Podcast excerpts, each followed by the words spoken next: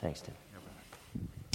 I thought I'd start uh, with some autobiography, but before I get too far, uh, I should mention that I did speak with my parents about this. Uh, they're actually not here today, um, they're on a trip, but I spoke with them this week, and I didn't want to disrespect them in any way. And just so you know that they are supportive of my comments, and I hope to to honor the, the, them in the tone uh, of what I say as well. I grew up Anabaptist. Uh, my ancestry on both sides is Anabaptist. My grandfather and father were Mennonite pastors. Now, I like being a Mennonite. My, my parents and tradition gave me the gospel of Jesus Christ, uh, which I am very, very grateful for. But I do sometimes tell people playfully that I grew up in a confused Mennonite home. Uh, because unlike the overwhelming majority of Anabaptists today and historically, my parents have been committed five point Calvinists for years, uh, which made them, we'll say, unique in the Mennonite church. Uh, they went to Reformed conferences and they enjoyed themselves. Uh, so that'll tell you a little bit about them. So, along with the gospel, I grew up with Anabaptist theology mixed with some Reformed theology but my view of baptism was Anabaptist. Anabaptismos is a Greek compound word of ana, meaning re, and baptismos, meaning baptism. Re baptism. Anabaptists strongly reject covenant infant baptism and rebaptize believers, professing believers, who had been already baptized as infants. And historically, Anabaptists accepted only the New Testament as the rule of faith for life and church practice.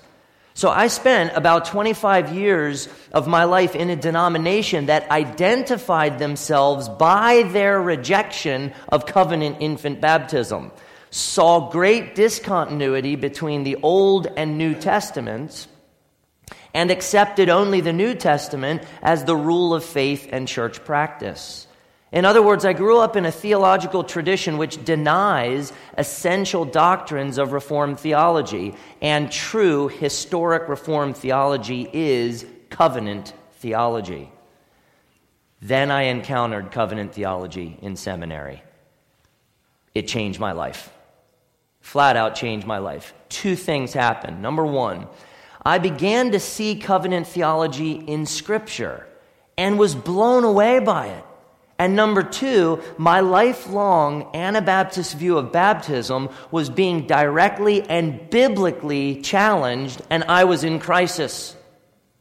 Covenant theology blew me away. It, it, was as if I lived in a theological house my entire life and one day found a new door that led to all kinds of exciting new rooms to explore. Covenant theology showed me biblical truths I hadn't seen before. Something else happened. Covenant theology threw me into crisis over baptism. I was hearing solid biblical arguments for covenant baptism, and I, ju- I just didn't know what to do with them. Uh, baptism had huge implications for me personally. Where do I belong denominationally? Uh, where should I be ordained? What church should I pastor? Uh, for around two years, I was conflicted. I, I, I consider myself trapped between two uh, conflicting and competing views. I was in the middle. My last year of seminary, Dr. Richard Gamble gave a lecture on circumcision. During that lecture, my eyes were opened and I changed my view. To be candid with you, I waged doctrinal warfare against the arguments for covenant infant baptism. But in the end, honestly, they wore me down. I, they won. Uh, those arguments became for me so biblically and theologically convincing and compelling that I found myself unable to adequately, adequately refute them. Uh, my Anabaptist arguments against infant baptism were increasingly lacking. They, they, just they didn't do it anymore. And and I changed my view on baptism, and this is very important to, for you to understand about me because of biblical theological interpretation of Scripture. Scripture took me to that position. I, I changed my view on baptism because of biblical theological interpretation, because of the trajectory of redemptive history, because of the striking unity between the old and the new covenants. Now, some of you believe in covenant infant baptism, and some of you do not believe in covenant infant baptism. And, and I want you all to know that I, I love you all either way. I love you either way. I'm glad to be your pastor. I'm glad to be a part of our church. I'm glad to have Jerusalem Church. I'm glad you're a part of our church. I'm glad that I'm a part of your life and you're a part of mine. Baptism is not the litmus test for salvation. However, as I share my pastor's heart with you, I, I do hope you come to see in Scripture the beauty and the truth of covenant infant baptism. And I hope you come to cherish it as I do and as many do in this church. Um, if you're going to reject infant baptism, and people who do, they do it on biblical grounds. They, they are arguing from Scripture. If you're going to reject covenant infant baptism, make sure that you understand the biblical interpretation that you're rejecting. Make sure you understand the view of what you, you don't like. So I'm hoping that you see the beauty of it. And if nothing else, I'm hoping that you see the, the biblical interpretation, the theological framework and grid that is being used to get there. That it's not just being plucked out of thin air, it's not just being made up, it's, it's something that is a firmly biblical and scriptural thing. If you're going to reject it, make sure you know what you're rejecting. And in my experience, Many people reject covenant infant baptism because no one ever showed them the biblical rationale for it. And they likely misunderstand it.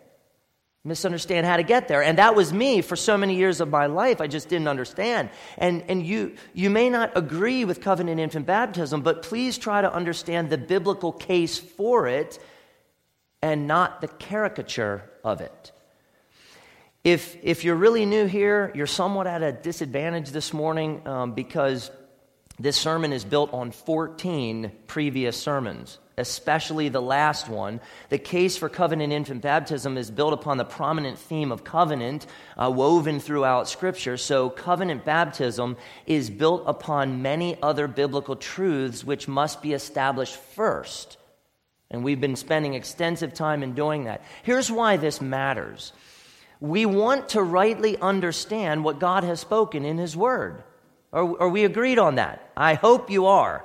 Because if not, you got to test yourself. All right? We want Scripture to take us in the direction of what we should do. This matters because God has said something about it.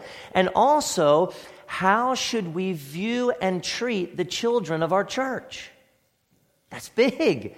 Are they in the covenant of grace or are they outside of the covenant of grace? Are they part of the church or are they not part of the church? So you can tell these are huge, huge discussions and topics, big questions with big implications of how to shepherd and parent and handle the church. So this matters, folks, even though I don't think it's the litmus test of salvation. I have five major points today. There's going to be more next time, and, and I'm still not going to cover everything, but I hope that you begin to see the rationale, the biblical rationale for covenant baptism. Number one, there is one covenant of grace and one covenant people of God. Adam and Eve heard the gospel in Genesis 3:15. They believed and were saved. Genesis 12, 15, 17 fleshed out the covenant of grace. God put Abraham and his offspring into that covenant of grace. The Mosaic covenant and the Davidic covenant affirm that believers and their children were in covenant with God. God put believers and their offspring into his covenant of grace. The church has existed since Adam and Eve. The nation of Israel was the visible church in the old covenant, and believers and their children were part of the church. In the new covenant, the nation of Israel was no longer the visible covenant community of faith. Local churches are. Same covenant, same group of people, believers and their children. But the old covenant church had the gospel before Christ in promises, prophecies, sacrifices, circumcision, the paschal lamb, and other types and ordinances. And the new covenant church has the gospel after Christ in the preaching of the word and the administration of the sacraments of baptism and the Lord's Supper. Same covenant, same church, two different dispensations and administrations. Number two, what's the difference between the old covenant and new covenant administrations, and what's the similarity? The gospel of the life, death, and resurrection of Jesus Christ and salvation found in him alone was given to old covenant believers in the time of the law differently than the same gospel was given to new covenant believers in the time of Christ. Same gospel. But in the time of the law, in the Old Covenant dispensation, the gospel was administered by promises, prophecies, sacrifices, circumcision, the paschal lamb, and other types and ordinances, which all pointed ahead to Jesus Christ. The Holy Spirit used those Old Covenant types and ordinances to teach and strengthen the faith of Old Covenant believers and their children, who were all part of the covenant community of faith. God put children into the church in the old covenant dispensation. But then Jesus Christ was born. Christmas. Don't you love Christmas? Jesus Christ was born and accomplished redemption through the cross. He rose from the dead. The covenant of grace found its fulfillment in Christ. So in the New Testament, or in the New Covenant rather, the gospel was administered more simply, much more simply, in the preaching of the word and the sacraments. The old covenant types and shadows were no longer necessary. Same covenant, same gospel, same believing people of God, just different times and different administrations. As the Westminster Confession of Faith says so helpfully, there are not therefore two covenants of grace, differing in substance, but one and the same, under various dispensations. One covenant, two different times. So then, the conclusion is this children were in the covenant of grace and part of the church in the old covenant dispensation. And because God has nowhere removed them, children are still in the covenant of grace and still part of the church in the new covenant dispensation. Children are believers, that is and therefore they're entitled to baptism, the sign and seal of covenant membership. And we'll see this uh, uh, next week, especially in, in Acts 2. Number three, what did circumcision represent in the Old Covenant? Well, this is what we covered last time, which was so very important. Um, so you have to bring all that you learned from the last time that we were together around that, and you have to insert what you know about circumcision and what I taught before at this point. Circumcision was the sign and seal of God's gospel promises to Abraham and his offspring. It represented God's promise I will be your God, and you will be my people.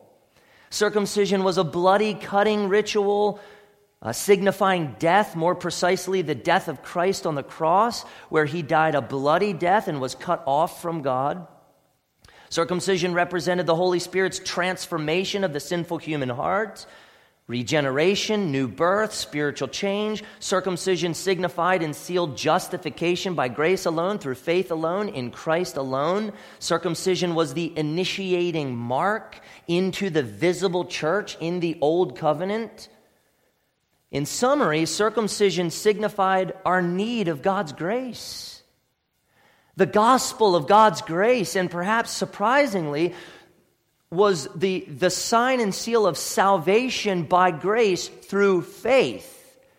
The, the, the sign of salvation by grace through faith was applied to whom? It was applied to believers and their children. Their children. And this was a command of God for around 2,000 years in the church under the Old Covenant. when those covenant children were circumcised, it did not mean they were saved. It did not even mean they would be saved. That's not what it meant. It meant that God put them into his covenant of grace and that God's promises were for them too. They were for them, for, for the children of believers. Circumcision simply marked their covenant status, it was a status thing. But after the crucifixion, resurrection, and ascension of Jesus, circumcision was no longer the sign and seal of the covenant of grace. Why? Why, was it, why did it just stop? Zacharias Ursinus answered this It was abolished because the timing which it signified became real. Do you understand?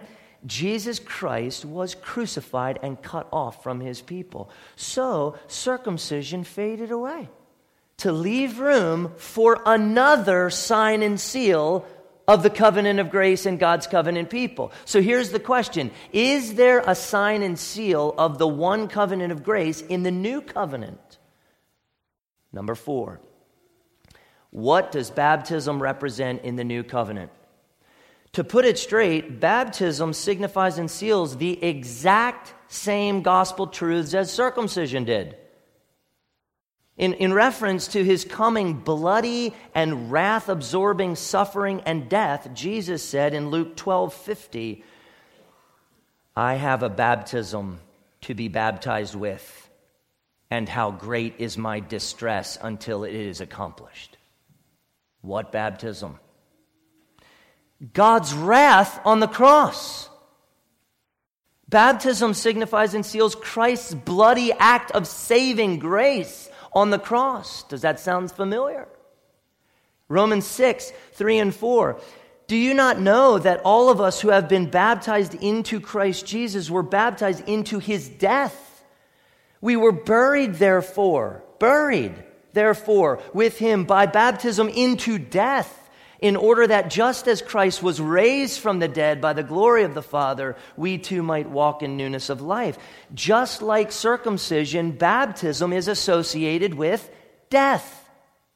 It, it, represents Jesus bearing the wrath of God and being cut off from God through bloody and horrific death. It's a sign and seal of God's gospel promises fulfilled in Christ alone. It represents the Holy Spirit's transformation of the sinful human heart, regeneration, new birth, spiritual change. Baptism signifies and seals justification by grace alone, through faith alone, in Christ alone.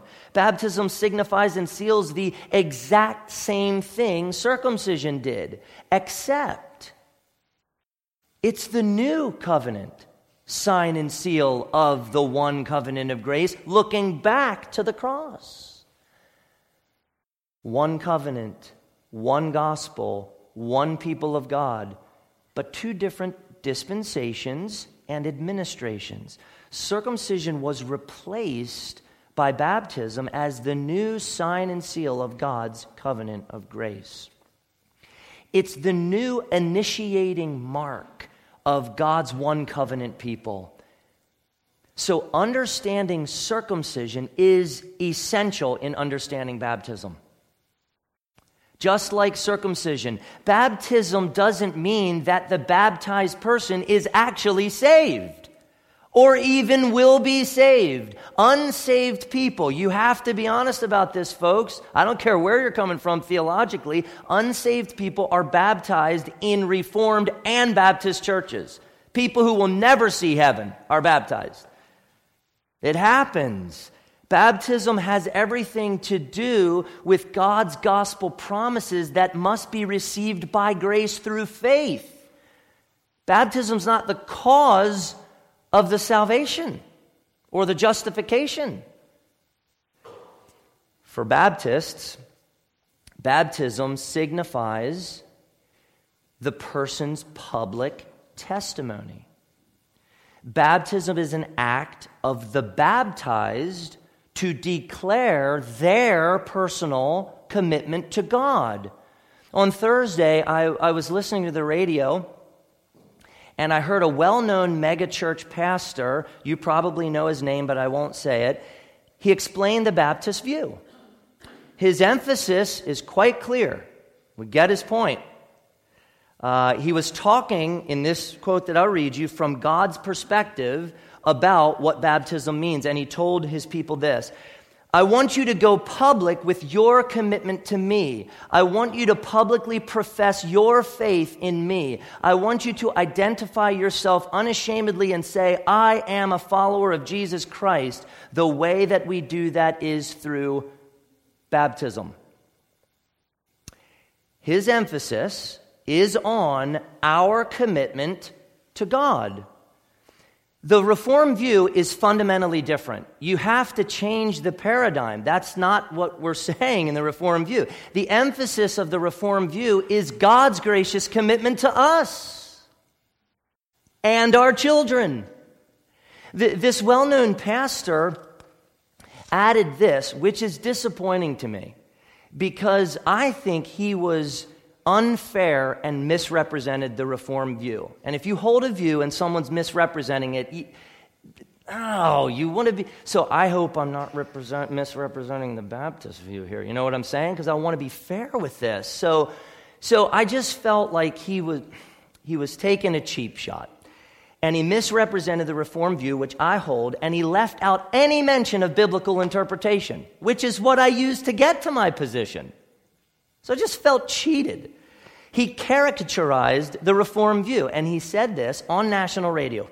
This is what he said Your mom can't do this for you. Don't be like, well, yeah, my parents got me baptized when I was little. I don't want to disrespect your parents, okay? And they probably did the best they knew. But there's not a single place in all of Scripture where you see infants in water in the same chapter except Moses and the bulrushes, and nobody thinks he was getting baptized.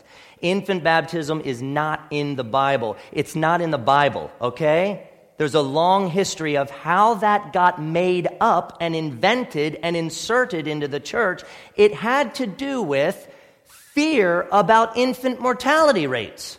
Okay? It's not a biblical thing. End of quote.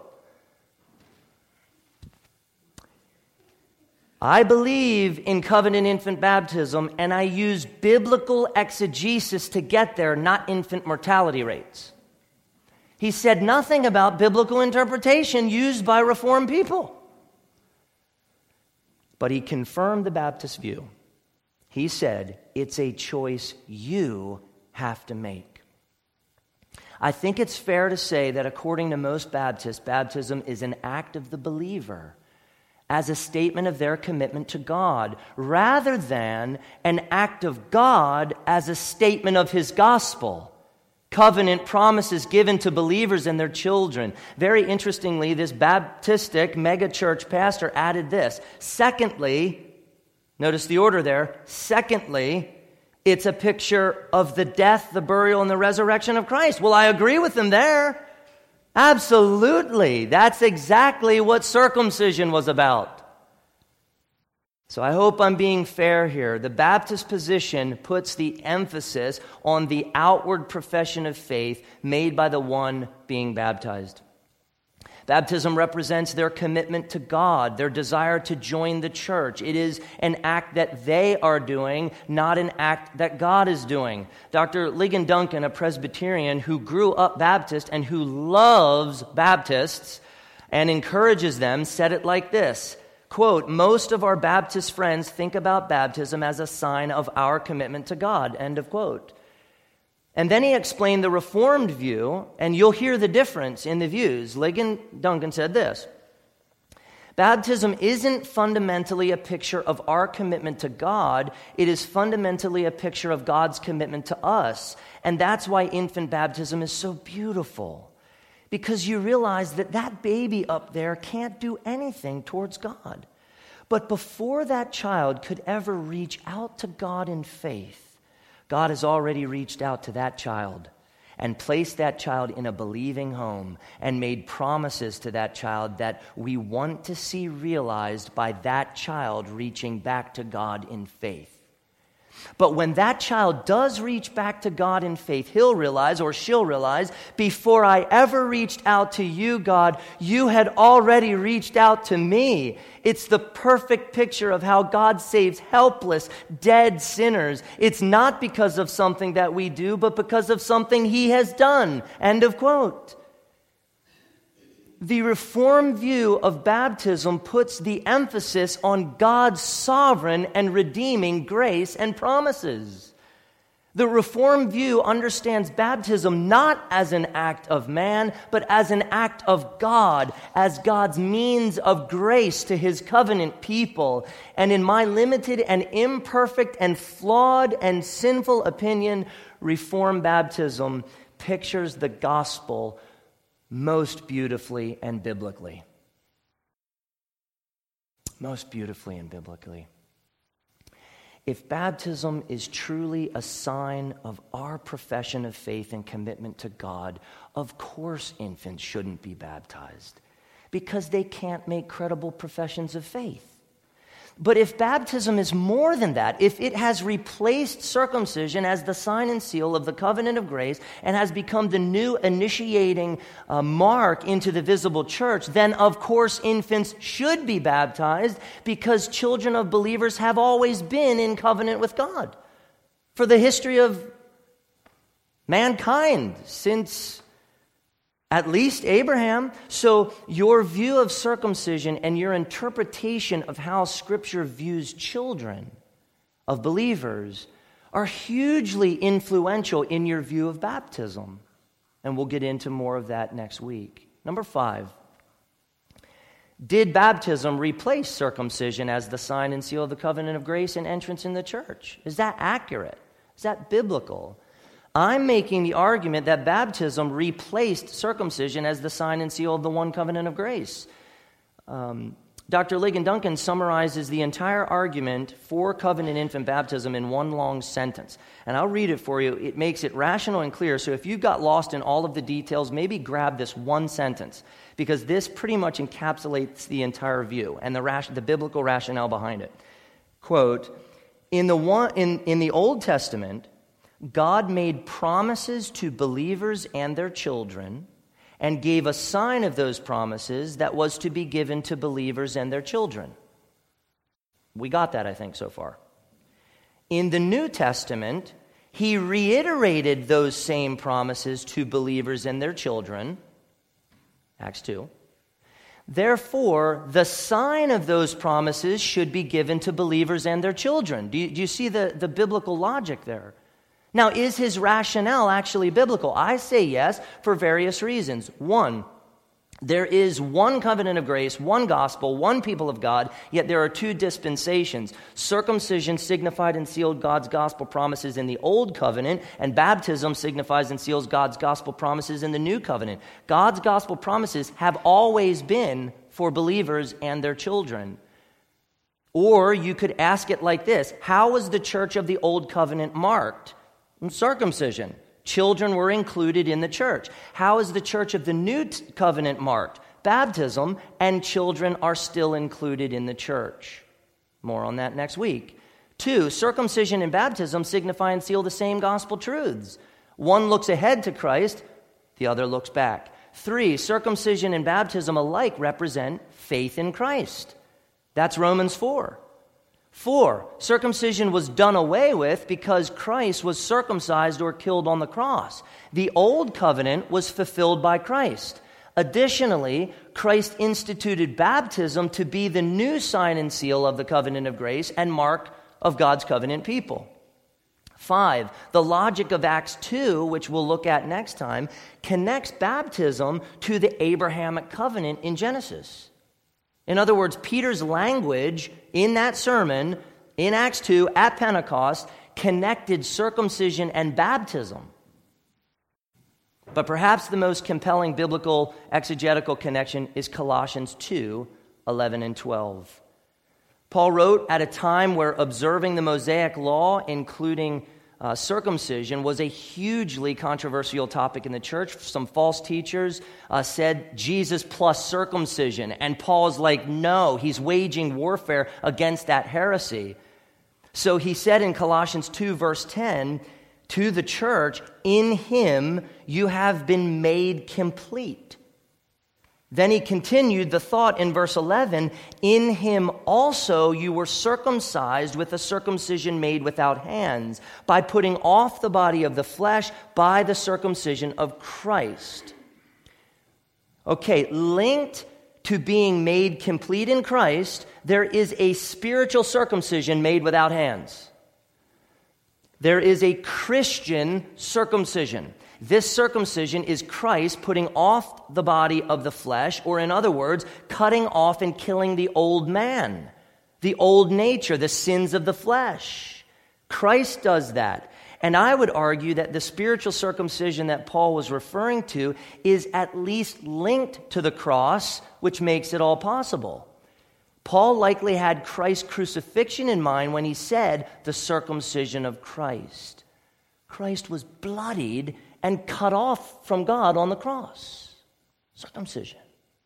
Paul was telling the Colossian Christians, You have been circumcised of the heart. But then he adds, having been buried with him in baptism. Paul was explicitly in the text connecting circumcision and baptism.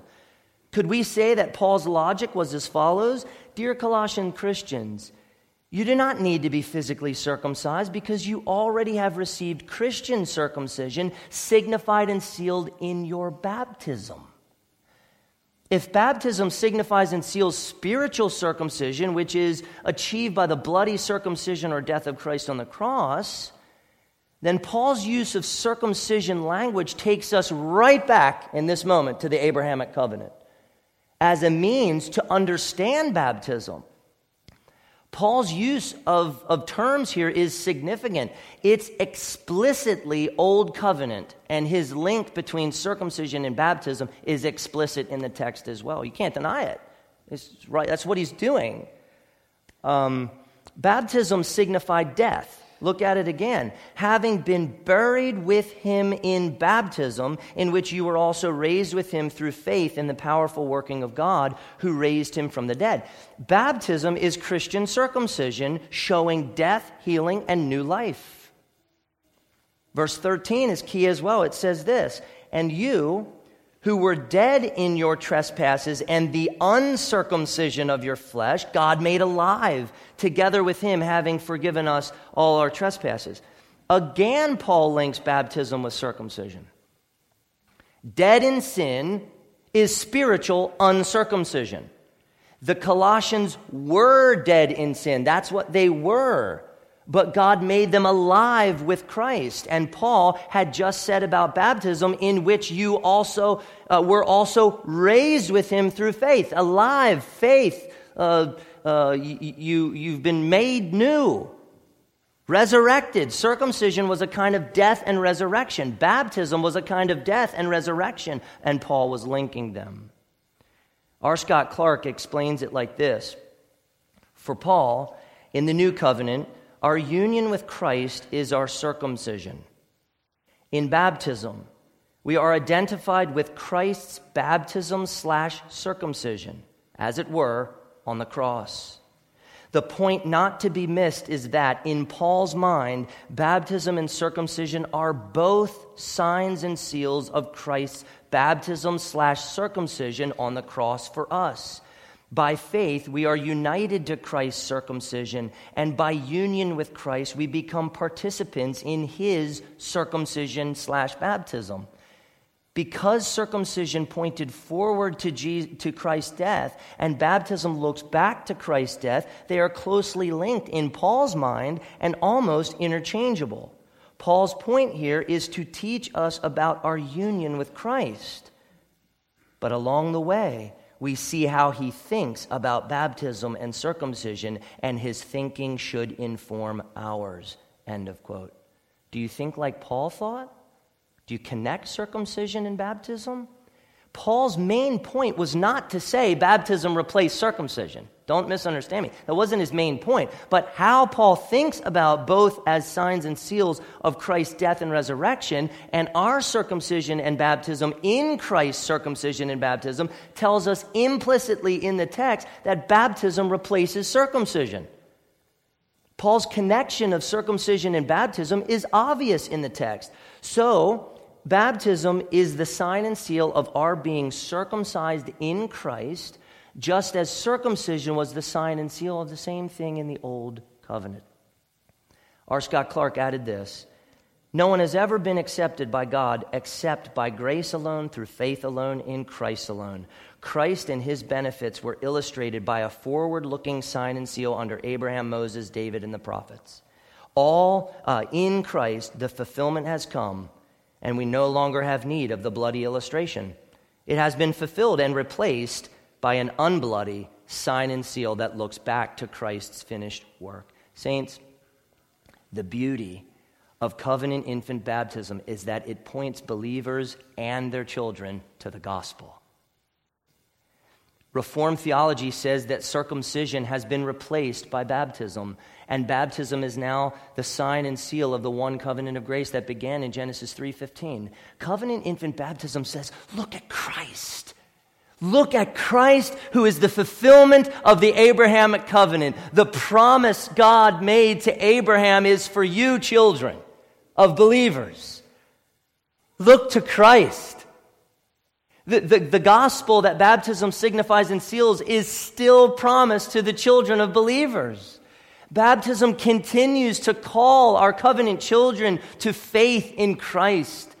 It does not mean they have faith in Christ. It does not even mean they will have faith in Christ. It means they are in the covenant of grace and that God uses baptism to graciously call them to faith in Christ. And as they have faith in Christ, it assures them, it strengthens them, it builds them up. Oh, what a precious gift to our covenant kids. Be clear on these things. Baptism is a wonderful act of God's grace used in conjunction with the preaching of His Word to call covenant children and to call us as covenant adults to unwavering confidence in Christ. The Word and sacrament of baptism are for children of believers, meant to be a great blessing to them throughout their life. Covenant infant baptism is telling our little baptized children, as they grow up, God has made a promise to you. He promised to be your God. He promised you would belong to Him. He promised you Christ. He promised you eternal life. He promised you eternal joy. It is all yours, covenant children, when you meet the condition of the covenant of grace, which is faith. Faith. It's received by faith, not just by having water put on you. Faith. So it is true that covenant children who refuse to trust Christ should not ever expect the blessings of the covenant. They should expect the curses of the covenant. We don't presume any infant is saved. We simply trust the promises of God and baptize them because God graciously put them into his covenant and gave them his promises. Consider the blessings that children of believers get that children of unbelievers don't get. They just don't have these. They get the preaching of the word, the sacrament of baptism, which signifies and seals their covenant status the prayer of the saints, encouragement of the saints in the visible church, which they are a part of, they belong. We want to send kids that message. They are taught the gospel at home, taught God's word at home, witness the power of God's saving and transforming grace at home. They receive loving Christian discipline connected to God's law and gospel at home. Children of unbelievers get none of these gracious things from God. But God, in His divine mercy and grace, placed covenant children in believing families and in the covenant of grace and in God's covenant people to, to benefit them, to bless them with His ordinary means of grace. Covenant children are surrounded by the gospel at every turn of Jesus Christ by God's sovereign design. He did it for them as a way to reach out to them. That's God taking the initiative with children of believing families. Sadly, saints, some covenant children spurn God's grace and they never believe, and they will suffer forever in hell. Some baptized covenant children will go to hell because of their persistent unbelief. But parents, parents, take heart. Take heart. Because God uses his ordinary means of grace to so often save covenant children and strengthen and sustain their faith. Don't deny them the ordinary means, God's ordinary means of grace, including baptism. Give them that which promises them grace through faith. Now we have to hit the pause button. Folks, I'm sorry, I just couldn't do it. I couldn't fit it all in. And I was like, I, there's really no great conclusion. It's just kind of done. We just have to, and then next week, we, if God tarries and I return somehow, we will continue at this point. Would you consider uh, this question? Where does Scripture explain that God removed covenant children from covenant status? Where in Scripture is that found? If this removal is not explained in Scripture, the logical conclusion is that children of believers are still in the gospel, uh, the, God's uh, covenant of grace, and that they're still part of the visible church. Saints, we, we need to see and treat our covenant children as God does. We, we need to give them the gracious gift of baptism for their and our spiritual benefit. Let's pray. God, my mind is so foggy. I just can't think right. Sin has messed me up and messed us up as a church. Uh, we, we want to get this right.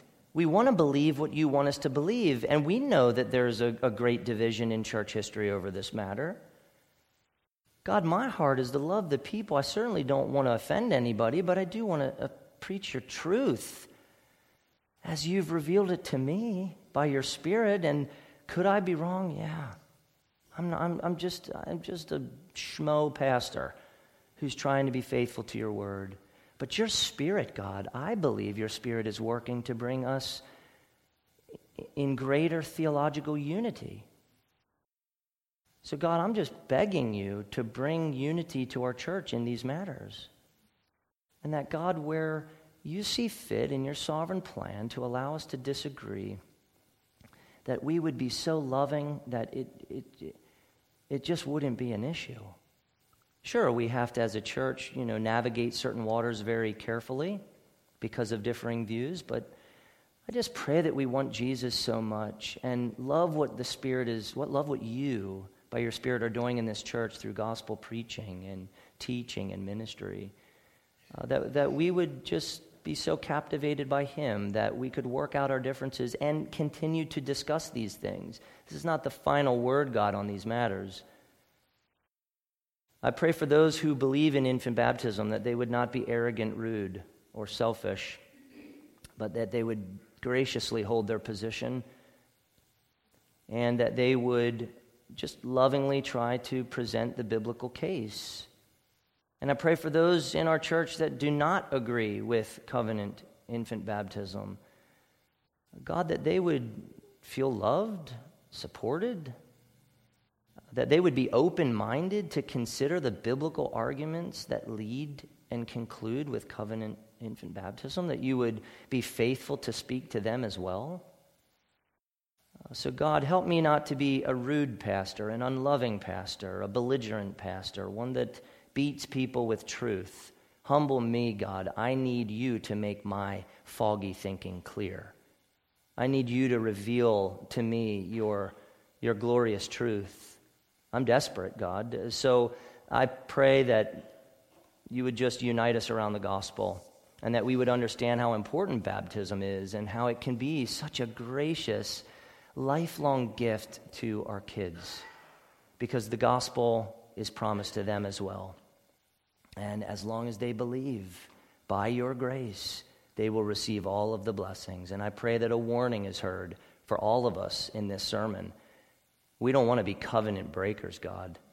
And so I pray that you strengthen our faith and keep us close to you so that we would not wander and be cut off from your people because of unbelief.